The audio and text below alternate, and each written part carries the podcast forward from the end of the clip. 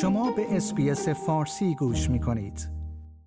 دانشگاه سیدنی در حال هدایت یک کنسرسیوم بین‌المللی است که سعی دارد یک واکسن کووید 19 تولید کند که در برابر هر گونه از این بیماری مقاوم خواهد بود.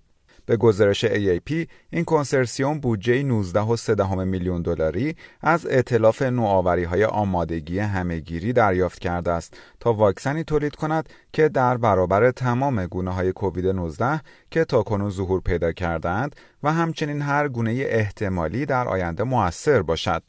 ریچارد هچت رئیس این اطلاف می‌گوید موجهای پی در پی کووید 19 در سراسر جهان به این معنی است که ما برای چندین سال با این ویروس زندگی خواهیم کرد.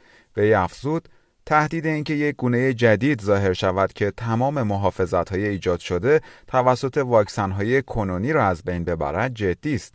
بنابراین سرمایه گذاری در تحقیق و توسعه برای تولید یک واکسن که در برابر همه گونه های این ویروس مقاومت ایجاد کند یک ضرورت جهانی است.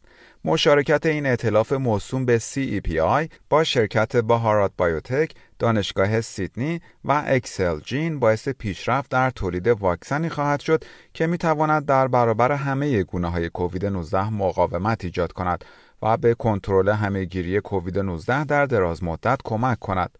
پروفسور رابین وارد از دانشگاه سیدنی می‌گوید این مشارکت امیدهایی را برای تولید واکسن‌های جدید ایجاد کرده است. وی افزود پژوهشگران ما در خط مقدم پزشکی برای مقابله با همهگیری کووید 19 هستند.